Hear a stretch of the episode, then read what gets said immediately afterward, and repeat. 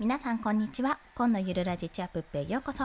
このラジオはゼロから始める収益化ノウハウや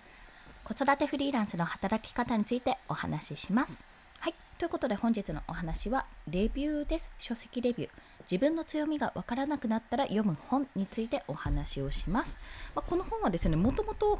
自分の強みを探すための本ではないんですけども自己啓発本ではないんですがでもあの読んでいくとあこういう目線でも見れるな視点でも見られるなってことに気がつきましたのでそちらについてご紹介したいと思います。ということでこんな人におすすめ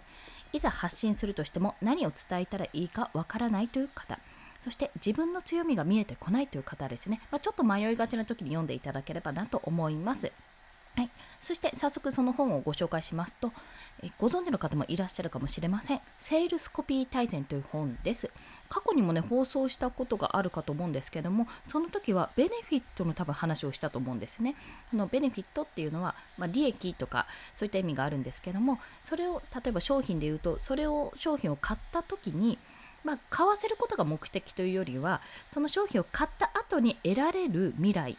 まあ、例えばチョコレートの商品があったとしたらそのチョコレートを買うだけで満足するんじゃなくて買って食べて美味しいってなった時のその満足度が欲しいっていうところですねそちらにフォーカスを当てるっていうところが結構この本の重要なポイントとなってきているんですけどもそれ以外にも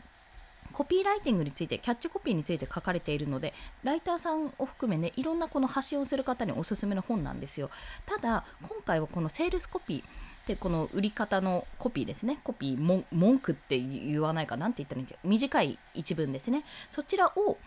の視点ではなくてそこから通じて自分の強みというのをどうやって見つけるかっていうところについてお話をします。で早速ですがこれ冒頭にあの問題があるのでちょっとそちらをご紹介させていただきますね、まあ、冒頭の問題は何かっていうと黒いバナナをどう売るかっていうことなんですよ。黒いバナナをどう売るか。まあ、このバナナのイラストを見てくださいっていうところから始まるんですけども、まあ、よくあのバナナって黄色いじゃないですか、まあ、青い緑っぽいバナナもありますけども。でだんだんとこうこうちょっとだんだんなんか熟してくると黒くなってきますよね。斑点が出てきてこう黒くなってきてそうなるとまあ、すっごくそれって甘くはなっているんですけども正直見た感じ買いたいとは思わないですよね。でも、まあ、売らなきゃいけないと。そうなった時どんな文句を使うかっていうどんな文句キャッチコピーですね。セールスコピーを使うかっていうところを表現してるんですよ。でここでいやこれってどうせスキルが必要なんでしょ経験が必要なんでしょみたいな風に思われるかもしれないけども実はこれは、まあ、この本を読んだ後にもう一度この問題を解いてみてくださいっていう一文があるんですそうすることによってだいぶ見方が変わっていますっていうお話にもなってるのでこれはね本当にぜひ実践あの勝手に実践していただきたいんですけどもとりあえずこの黒いバナナ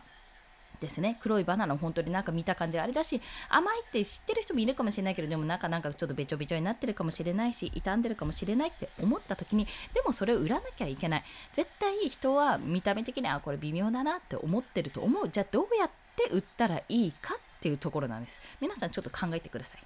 チクタクチクタクポーンって。はい。ということでですね回答例っていうのが上がっております、まあ、いくつかご紹介すると砂糖を使わずに子供が喜ぶ。甘いバナナケーキを作ってみませんか？とかですね。要は、あ、これはご想像した通り、まあ、黒いえ黒いじゃんって言っても黒いってことはめちゃめちゃ熟してる証拠なので、まあ、これを使ってケーキを作ればめちゃめちゃ甘いバナナケーキが作れると。しかもまあなんか変な話こう生で食べるより熱を通した方がなんとなく衛生的にも安心するじゃないですか、まあ、そういったこともおそらく踏まえてですねあります。そしてですねどうしようかな。あとは、便秘の話、まあ、子供の話もあるんですけども、じゃあもう一つ目いっちゃうと、不眠にお困りのあなたへ健康的に眠れる方法があります。これまた別視点なんですけども、これは完熟した黒いバナナには精神安定と不眠の緩和に効くビタミン B6 とセロトニンが含まれているって、これ知らなかったんですけど、そういったことがあるってことですね。なので、まあ、通常のバナナには含まれてないけど、黒いバナナ、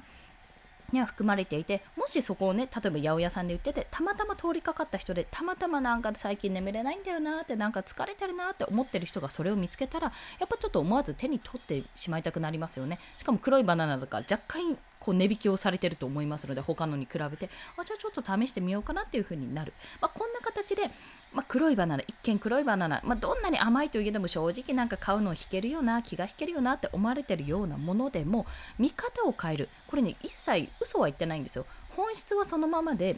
売り方見方を変えることによってその魅力をどんどん引き出していくっていうところが書かれているんですね。同じ商品でもアイデア次第でいろんな売り言葉が作れるということをこの本では述べています。これ本当に冒頭で読めるのでもしかするとサンプルがあったらサンプルで読めるかもしれないですね。ぜひ見ていただきたいと思います。で、まあ、そこからじゃあ自分の強みってどうやって見つけるんじゃいっていう話なんですけどもこれこの黒いバナナを要は自分に例えてみるんですよ。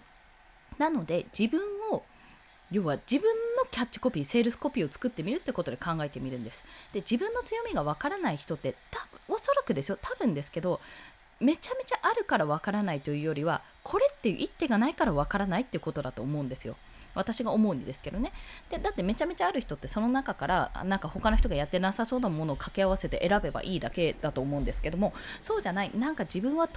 突出した何かがないとか、ねめちゃめちゃこれがすごいとかめちゃめちゃこれをやってるっていうのが特にないなって思うからこそおそらく強み何を発信していいか分かんないこんな自分で何を発信しても響かないんじゃないかってちょっと思っちゃうんじゃないかなって思うんですよ。というのは私がそうだったからですね私なんてまさにそれで自分何もないやんって子育て中保育関係とかめっちゃ仕事したけどなんか全然言えないなっていうふうに感じていたのでまあ、それをどうするかなんですよ。でその形で、まあ、例を挙げてみます。これはねキャッチコピーを作ったというよりも、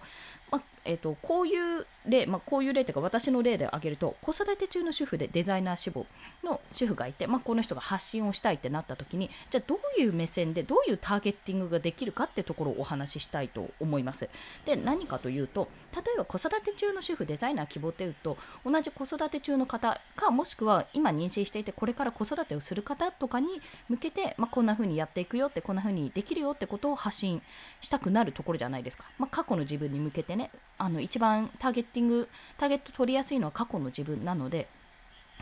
過去の自分。つまりま子育て中だったら産休中の子これからねあの産休中でこれから産む方とかもしくはま現在子育てしている方の主婦とかですね育休中で今は主婦をやってるけどこれから復帰予定の方とか、まあ、そういった方をターゲットに取るかと思うんですけどもそうじゃなくてじゃあちょっと見方を変えてみよう。まあ、自分は変えられないけど自分のターゲット、見方は変えることができると。じゃあ子育て中の主婦だったらどんな発信ができるかってことを考えて、まあ、子育ての話はそうだし、なんかイヤイヤ期の対策とかももちろんそうなんですけど、逆にね、ターゲット変えてみますよ。そこで一つは子育て世代のパパの方です。要は、パパの視点から見て、まあ、子供の子育て情報ももちろんありがたいと思うんですけども、まあ、それが一つですよね。パパとしてはその日中いないから何をやってるか分かんないっていう時にじゃ子育て中の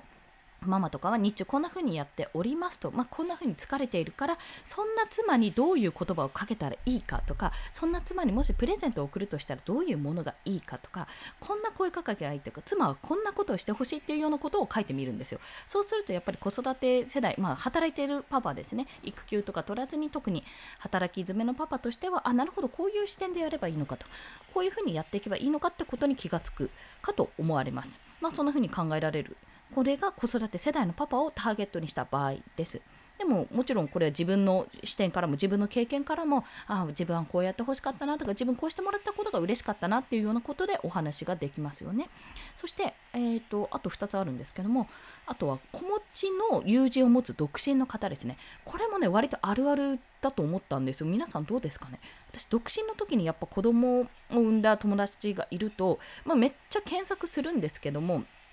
あのやっぱりね今思うとあこっちあげればよかったかなとか プレゼントこっちの方が良かったなって思うことがあるんですよ結構ね。これはちょっと早かったかなとか。やっぱり分からないから分からないもの同士が集まってもねやっぱね想像がねつかないんですよ ここ。だからね結構これはこういうものをあげるとあの大体いいよみたいなことを教えてくれるとねあの時教えてくれたらありがたかったなって今なら思うところがあります。そして最後が子育て中の娘を持つ母親父親。要はばあばとじいじの世代ですね。で娘の方ですね。娘の方もしくはあの夫側の方でもいいんですけどもじゃあどんなものをどんなことをしたら喜ぶかってその時の世代の子育てとはやっぱり全然違うのでその情報がわからないわけですよ。そういった方たちに向けてあのこういうふうにしてくれるといいと思いますよとこういうふうにしてくれるとありがたいですよって経験上これがすごい嬉しかったですとかね。そんな形でやってみると